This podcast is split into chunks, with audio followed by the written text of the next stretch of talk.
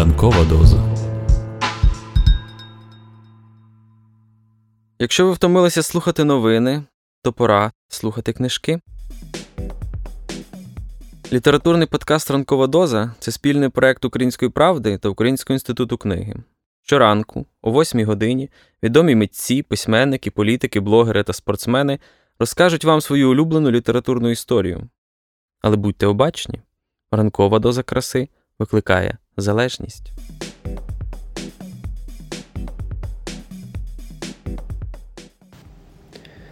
Доброго дня, мене звуть Дмитро Шимків, і сьогодні я хотів би порадити книгу Павла Скоропадського Спогади. Цю книгу я купив випадково на книжковому арсеналі декілька років назад. Вона була майже останньою з видання 1995 року, виданого в Філадельфії. Ця книга описує е, події з кінця 1917 по грудень 1918. Це особисті спогади Павла Скоропадського. І книга буде досить цікавою для тих, хто вивчає історію, цікавиться політикою, ну і, звісно, реформами. Е, книга в мене вся зачитана, купа поміток. Я виписав майже 20 сторінок цитат.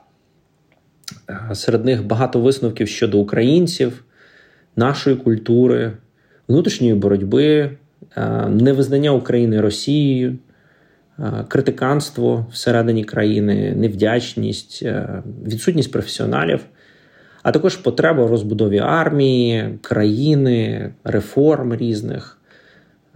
Також е, він описує досить цікаво, як відбувалися гарантії територіальної цілісності України, включно із Кримом і Донеччиною. Так, так, Кримом і Донеччиною. І тоді, навіть тоді, це були виклики для української влади. Е, всі питання, які описує гетьман, шановний гетьман, залишаються актуальними і сьогодні. Він зробив досить багато за досить невеликий термін, але також зробив велику помилку, яку сам і визнав пізніше, що спровокувало появу директорію е, та усунення його від влади. Але чи міг він зробити інакше, очікуючи підтримку від Франції в обмін на певні заяви в той момент, коли в Німеччині відбулися події, які відкликали війська з України, а у цей час з півночі наступали більшовики? цікаво і важливо розуміти історичні висновки, особливо 100 років по тому. До речі, розуміння складності земельної реформи в Україні, яку планував зробити Скоропадський, я вперше глибоко зрозумів саме на сторінках цих спогадів. Тому дуже раджу і спробую дати, е, ну, принаймні, дві цитати, дуже коротких з самої книги. Сподіваюсь, что це вас зацікавить. У украинцев ужасная черта – нетерпимость и желание добиться всего сразу. Украина не может жить, не владея Крымом. Это будет какое-то туловище без ног.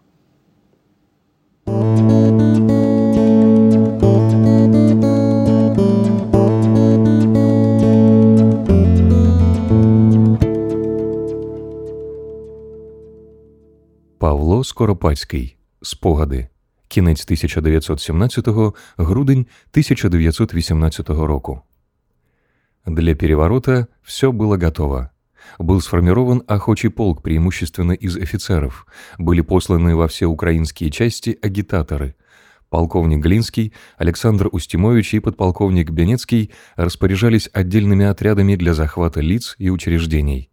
Оружие было в достаточном количестве – я вызвал в соседнюю комнату Альвинслебена и попросил его разузнать, насколько немцы могут быть полезными. Они обещали не выпускать сечевиков и поддерживать дружественный нейтралитет. Это было более чем достаточно, тем более, что за правительство никто не стоял. Воронович предлагался председателем съезда, который был назначен в цирке. Народ валил в Киев на съезд со всех сторон. Все чувствовали, что дело серьезное. Вишневский не знал уже, куда их размещать. В этот период единение между крупными и мелкими собственниками было полнейшее. Все они были связаны идеей отстаивания права собственности и спасения страны. Я сам видел крестьян, имевших по полторы и две десятины, и таких было много. Все эти люди были представителями больших уездов. Все это было делом третьего универсала с его бессмысленной социализацией. 26 или 27 я поехал вечером на съезд хлеборобов и был поражен видом людей, заполнивших всю улицу. Это были представители от хлеборобских организаций, каких-то уездов, только что прибывшие поездом. Они ждали на улице перед помещением Союза, где их постепенно переписывали. Социалисты потом говорили, что это было подстроено. Это неправда. Этот съезд был своевременен. Это был единственный протест мелкого собственника против всего того насилия, которое он и принадлежащее ему небольшое имущество, нажитое его же мозолистыми руками, пережили за год революции. Единодушие и подъем духа были поразительны. Предполагалось, что съезд продлится два дня и что провозглашение гетманства будет на второй день. На самом же деле съехавшимся не пришлось долго решать, все было объяснено в три часа первого дня. Люди сами этого хотели. В это же время должен был произойти съезд хлеборобов-демократов. Я уже выше говорил, что областной союз хлеборобов-собственников, сначала восхищавшийся ими, потом вождей взял под подозрение и чинил им всякие неприятности – Съезд хлеборобов-демократов должен был состояться в купеческом собрании, но из-за неправильной политики областного съезда с ним на заседании 29 апреля не слился. В общем, на двух этих собраниях должны были быть представители многих миллионов наших хлеборобов, которые, несомненно, представляют соль Украины. Это самая здоровая часть населения, поэтому так желательно его усилить за счет крупных имений. 28 апреля мне ничего не приходилось делать, все уже было готово. Я жил в семье Безаков. Супруга его Елена Николаевна, яркая монархистка, а главное, совершенно не признающая Украины, несмотря на свое гостеприимство, была, вероятно, не особенно обрадована, видя за своим столом такого украинца, как Полтавец, который в довершение всех своих украинских тенденций даже остригся так, как у нас стриглись в старину паны, тем не менее, Елена Николаевна была очень любезна даже с ним и лишь поморщилась, когда полтавец как-то ни с чего, ни с того заявил, что Владимир Святой был тоже украинец и что исторически будто бы доказано, что он никогда бороды не носил, а что бороду ему приделали на иконах лишь впоследствии из-за великорусского влияния. Конечно, сообщение этого столь авторитетного исторического исследования было совсем не своевременно, но я постарался переменить разговор. После обеда я переоделся в штатское платье, в то время я ходил в черкеске. Никому не говоря, вышел из дому, предупредивший ординарца, чтобы меня не искали, что я вернусь часа через два. Я взял извозчика и поехал к памятнику Владимира. Мне хотелось остаться одному и отдать себе ясный отчет во всем том громадном деле, которое я предпринял. Мне хотелось разобраться в своих мыслях и побуждениях. Я понимал, что теперь я переживаю интересное время, что пока все это пахнет каким-то кавалерийским рейдом, что все это мне нравится, но что, захватив власть, начнется совсем другая жизнь. Тогда уже я не буду принадлежать себе. Я подошел к памятнику и сел невдалеке от него на скамейку. Народу почти не было. Тихий, светлый, весенний день говорил о нарождающейся новой жизни. Передо мной внизу была дивная картина нашего Днепра — видевшего с тех пор, как здесь осело славянство, и не такие еще перевороты. За Днепром расстилалась бесконечная даль родной мне Черниговской губернии. Я долго сидел и любовался этим видом, а затем встал и сказал себе «Будь, что будет, но пойду честно. Сумею помочь стране, буду счастлив. Не справлюсь, совесть моя чиста. Личных целей у меня нет». Личных целей у меня не было, или лучше сказать, я осознавал, что то чувство мелкого, удовлетворенного самолюбия не окупалось бы сознанием той бури, которую я волей или неволей должен вызвать, идя намеченным мной путем. Когда я вернулся домой, безаки сообщили мне, что заменяющий митрополита после убийства Преосвященного Владимира архиепископ Никодим приедет вечером. Действительно, Никодим вечером приехал. Я его почти не знал и не имел понятия о его направлении. Впоследствии, имея возможность в начале гетманства видеть его довольно часто, я жалел, что при его монашеских, может быть, достоинствах у нас на Украине во главе церкви был этот архипастырь. Может быть, если бы был другой, более способный разобраться в той тяжелой драме, которая у нас происходила в церковной жизни, мы избежали бы многих ошибок. Я с ним долго разговаривал, посвятил его сущность переворота, он меня благословил. В тот же вечер в доме Обязаков шла напряженная работа. Бедные хозяева сидели в задних комнатах своей квартиры, никакого участия во всей этой суете не принимали и, вероятно, в душе жалели, что пустили к себе такого беспокойного жильца, как я. Дашкевич Горбацкий отдавал последнее распоряжение офицерам, начальникам отрядов. Тут же лежала моя грамота жителям и казакам Украины в корректуре, получая свою последнюю отделку. Мы обдумывали вопрос создания кабинета министров. Мне это дело совершенно не давалось. Думали-думали и решили, что мною будет назначен председатель Совета министров Николай Николаевич Устимович. Остальной же состав кабинета объявлен будет на следующий день.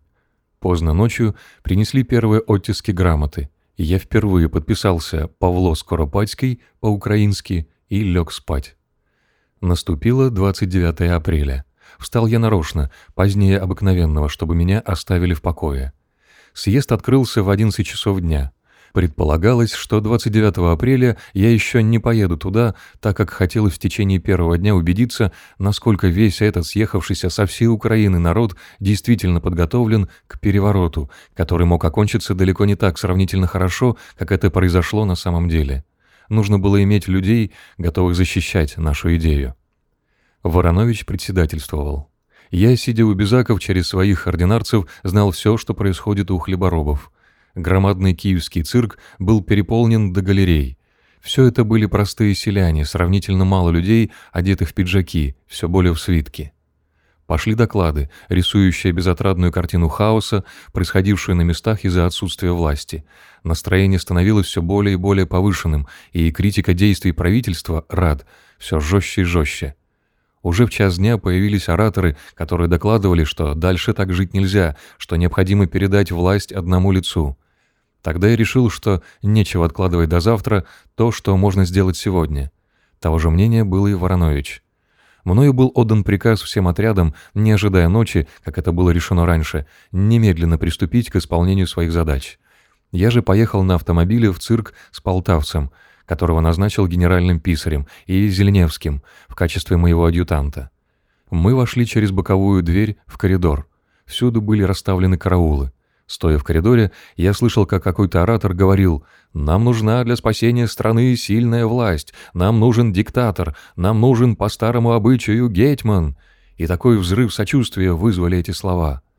Я вошел в зал с адъютантом и сел в маленькую боковую ложу. Следующий оратор говорил то же, что и предыдущий. Когда он назвал мою фамилию и сказал, что предлагает меня провозгласить гетманом, вся масса людей, находящихся в зале, как один человек, встала и громкими криками начала выражать свое сочувствие. Такого энтузиазма я не ожидал. Меня эта встреча глубоко взволновала. Я не принадлежу к людям, легко теряющим самообладание, и не сентиментален, но вид плачущих от радости людей — эти взоры, обращенные ко мне, в котором хлеборобы видели будущего защитника от переносимых ими насилий, которым они подвергались в течение такого долгого времени, глубоко запали мне в душу. Я никогда их не забуду. Когда шум стих, я встал и сказал несколько слов. Что я сказал, дословно передать не могу. Еще утром я знал, что мне придется говорить, и подготовил речь, но я не ожидал, что провозглашение меня Гетманом произойдет именно так, как это случилось на самом деле. Я почему-то думал, что настроение будет более деловито, спокойное, что будет баллотировка, что придется выступить с программной речью. На самом же деле это был такой экстаз, где все условности исчезают.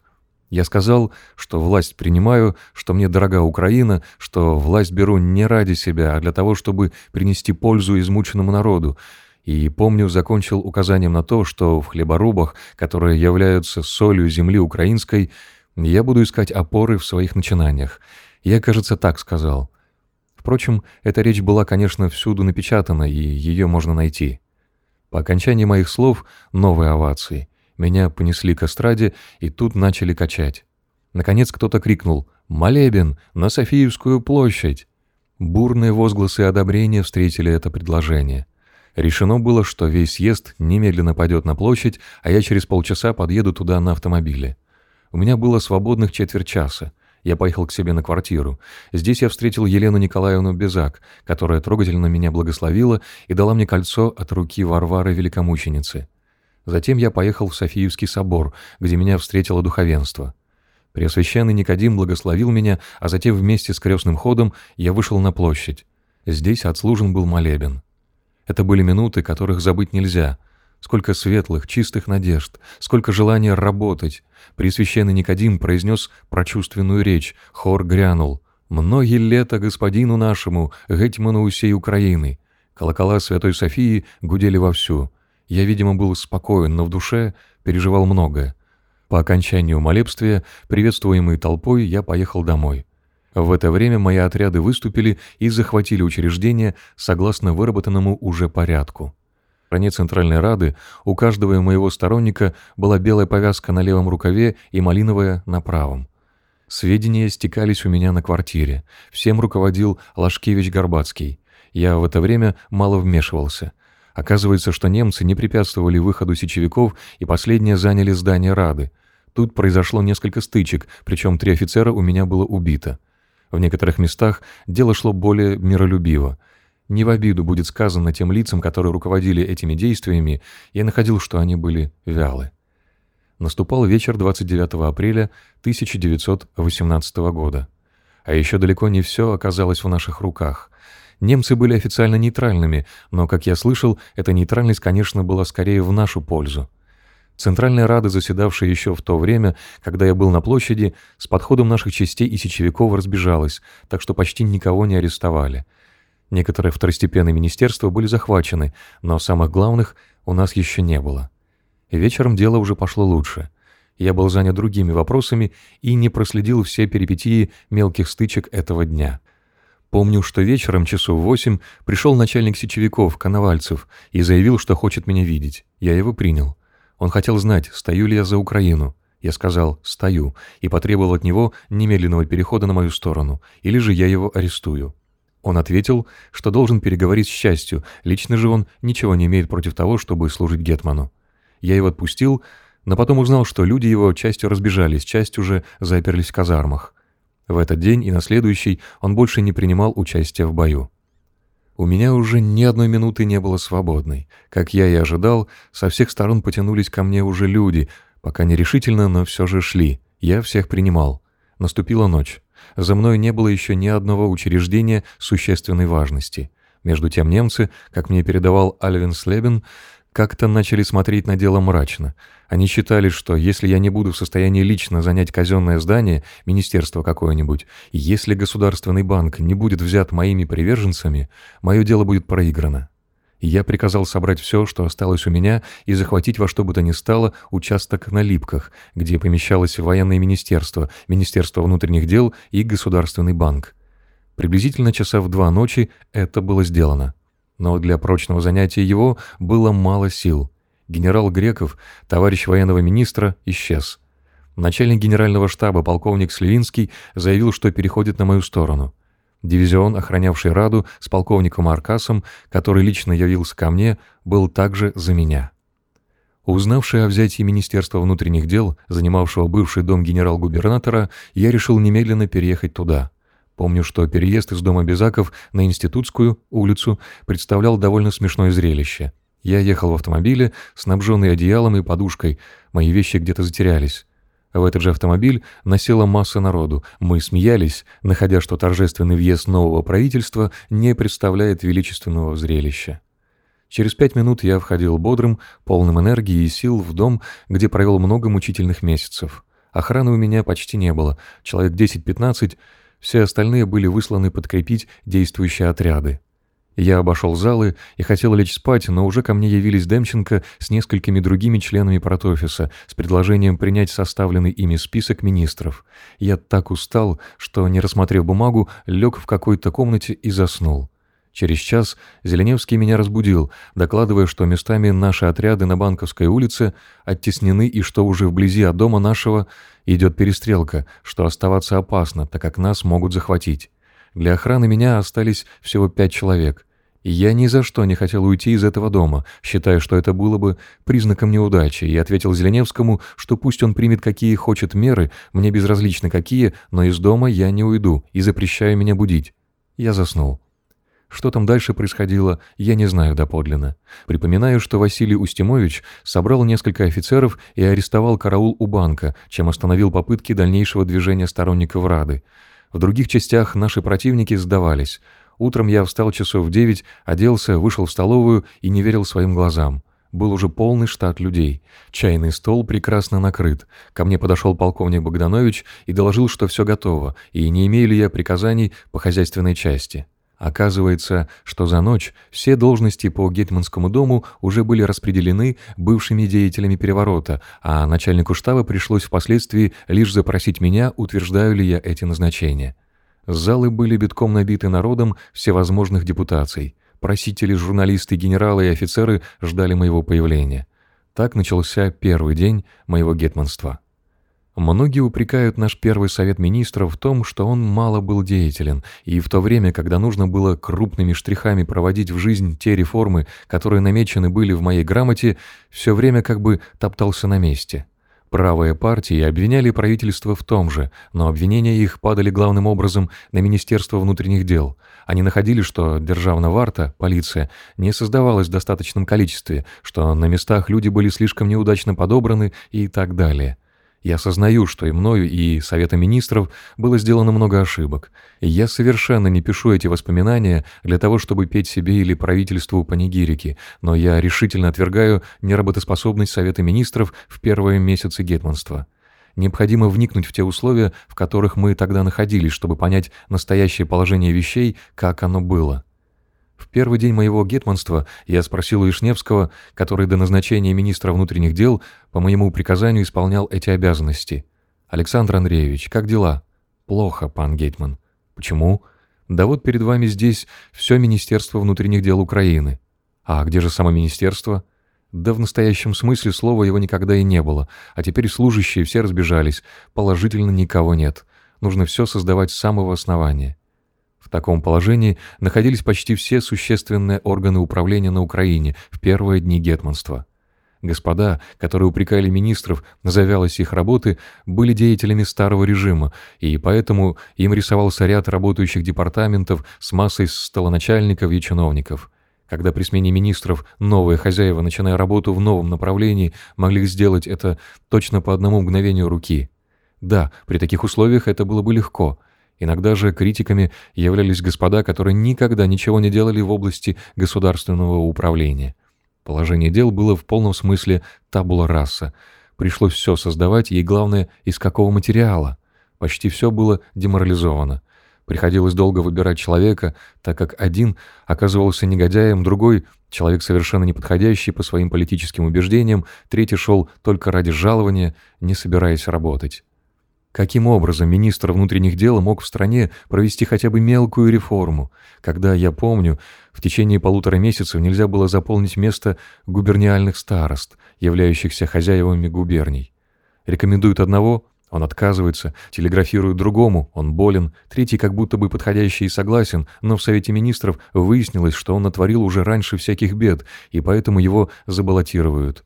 А время шло и шло, и так во всем.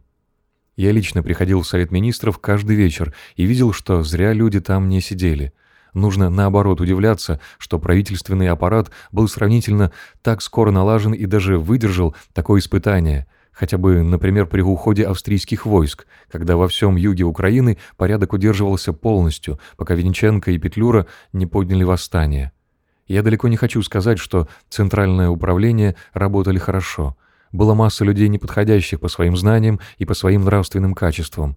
Но для дезинфекции всех этих учреждений требовалось время. Сразу сделать это нельзя было.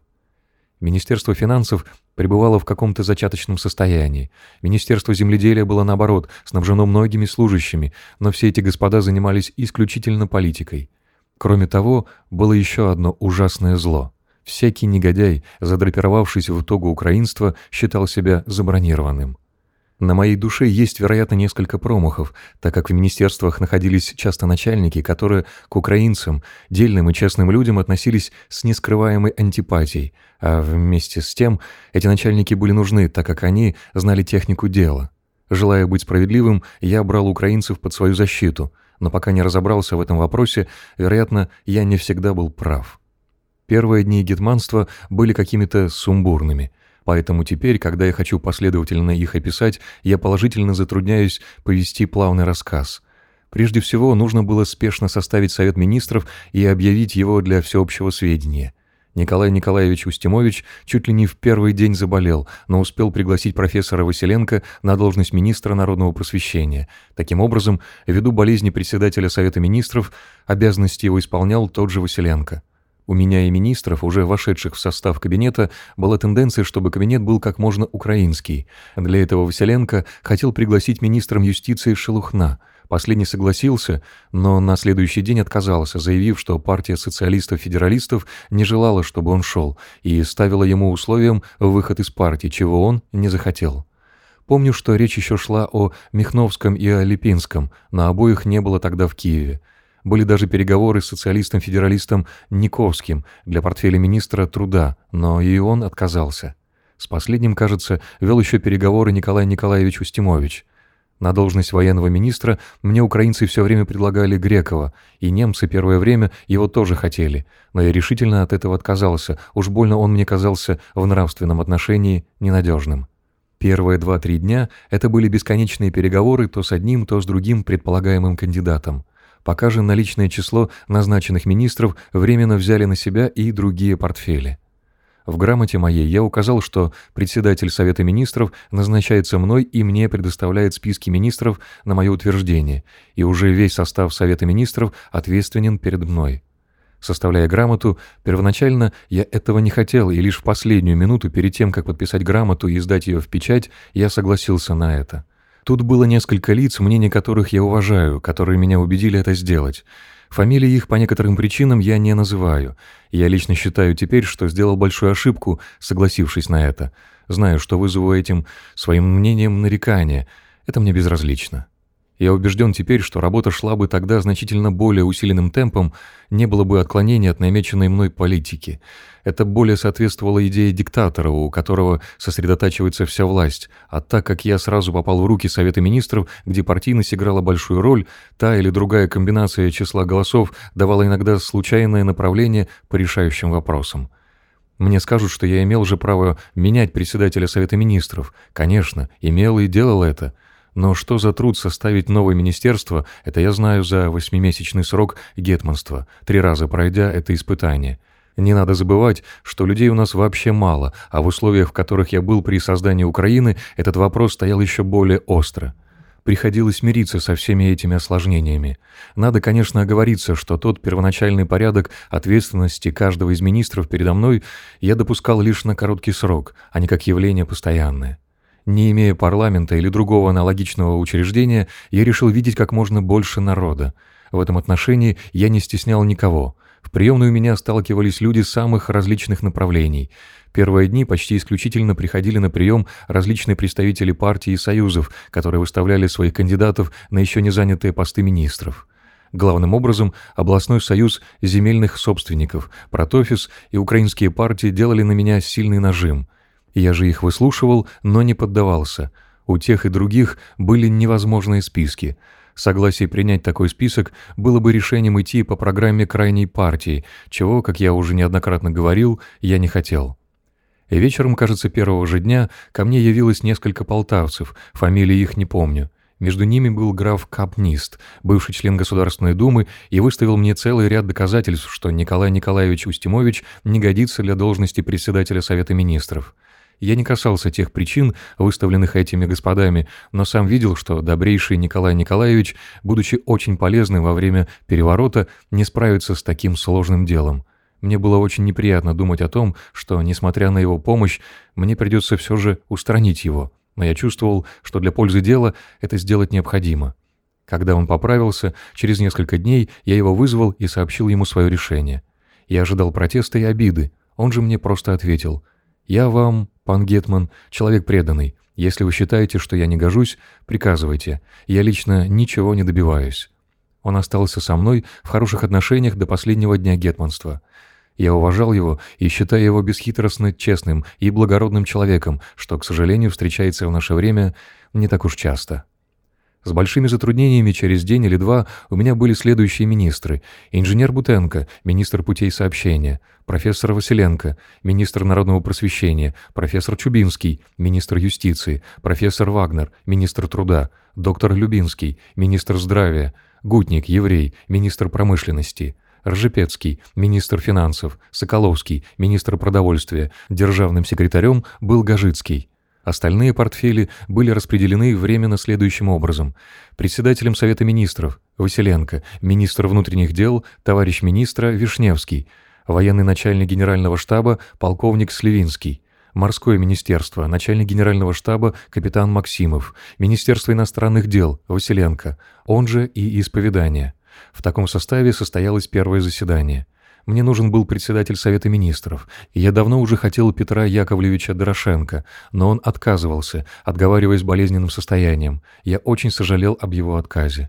Наконец, я вспомнил о Федоре Андреевиче Лизагубе, видном земском деятеле, впоследствии начальнике канцелярии наместника на Кавказе, великого князя Николая Николаевича, кажется, товарища министра при Временном правительстве. Лично я его не знал, но его репутация говорила за себя. После некоторой телеграфной проволочки он приехал и занял предлагаемое ему место. С министром иностранных дел было осложнение. Предлагался Дмитрий Дорошенко, но тут внезапно вмешались немцы. Я получил письмо, в котором Греннер меня просил не назначать его. Оказалось, что он получил сведения, что Дорошенко австрийской ориентации. Не знаю, насколько это правда. Во всяком случае, Дорошенко самым категорическим образом это отвергал. Он написал письмо, был у немцев, и в конце концов инцидент уладился, и он вошел в состав кабинета на правах управляющего министерством, как бы на испытание. Большое осложнение произошло из-за министра исповедания. Замещение этого портфеля ввиду предстоящего открытия Украинского церковного собора имело большое значение. Наконец, пост этот занял профессор Зиньковский. Военного министра положительно неким было заместить пересматривая списки начальствующих в украинской армии лиц, армии, в которой существовали лишь слабые кадры, я вспомнил о генерале Ленгнау. В 1917 году мой корпус дрался рядом с 7-м сибирским корпусом, где начальником штаба был генерал Лигнау. Он мне тогда очень понравился своей энергией, спокойствием и толковостью. Я его немедленно вызвал из дивизии, которой он командовал, и назначил его временно на пост товарища военного министра до утверждения его на этой должности уже после назначения мной военного министра. Он согласился. На должность министра земледелия назначен был, это уже был личный выбор Лизагуба, Колокольцев, харьковский земский деятель, агроном, пользующийся прекрасной репутацией. Временно исполнял должность морского министра очень долгое время капитан Максимов. Портфель министра внутренних дел взял на себя Ф.А. Ализагуб. Прежде нежели идти далее в повествовании, хотя это трудно и легко впасть в ошибку, слишком мало времени прошло с той поры, когда я впервые столкнулся с составом моих министров, я считаю необходимым сделать характеристику этих действующих лиц. Мне кажется, что весь дальнейший мой рассказ будет от этого рельефнее. Председатель Совета министров Федор Андреевич Лизагуб принадлежит к известному в истории Украины роду, члены которого играли у нас далеко не второстепенную роль. Небольшого роста, с седою, довольно коротко остриженной бородкой, благовоспитанный, с мягкими манерами, он производил очень благоприятное впечатление, особенно на иностранцев, тем более, что хорошо говорил по-французски, и тем самым он легко входил с ними в непосредственный контакт, а не пользовался переводчиками, которые обыкновенно комкают мысль говорящего – я его считал, безусловно, честным человеком и верил ему, что он сознательно никаких действий, идущих вразрез с моими желаниями, тайно от меня не предпримет. Но у него были недостатки, и главными из них были его большое самомнение и затем обидчивость.